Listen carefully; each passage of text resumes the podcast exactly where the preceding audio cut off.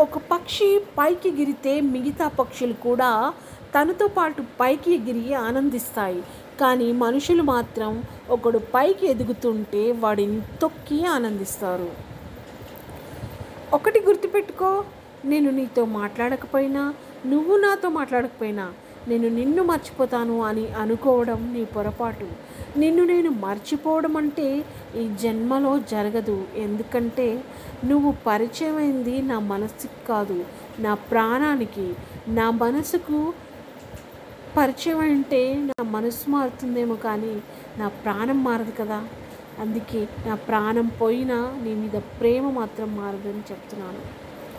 ఎవరైనా మన ముందు ఎలా ఉన్నారన్నది నిజం కాదు. మన వెనకాల ఎలా ఉన్నారన్నది కూడా వారి నిజ స్వరూపం.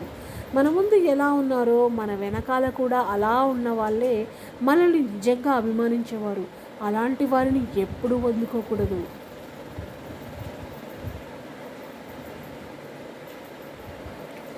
ఒక మనిషిని ఆరాధించడానికి సంవత్సరాల పరిచయం అవసరం లేదు.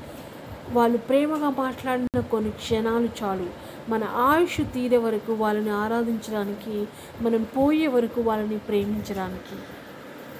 సో ఇవ్వండి ఈరోజు మంచి మాటలు. Thank you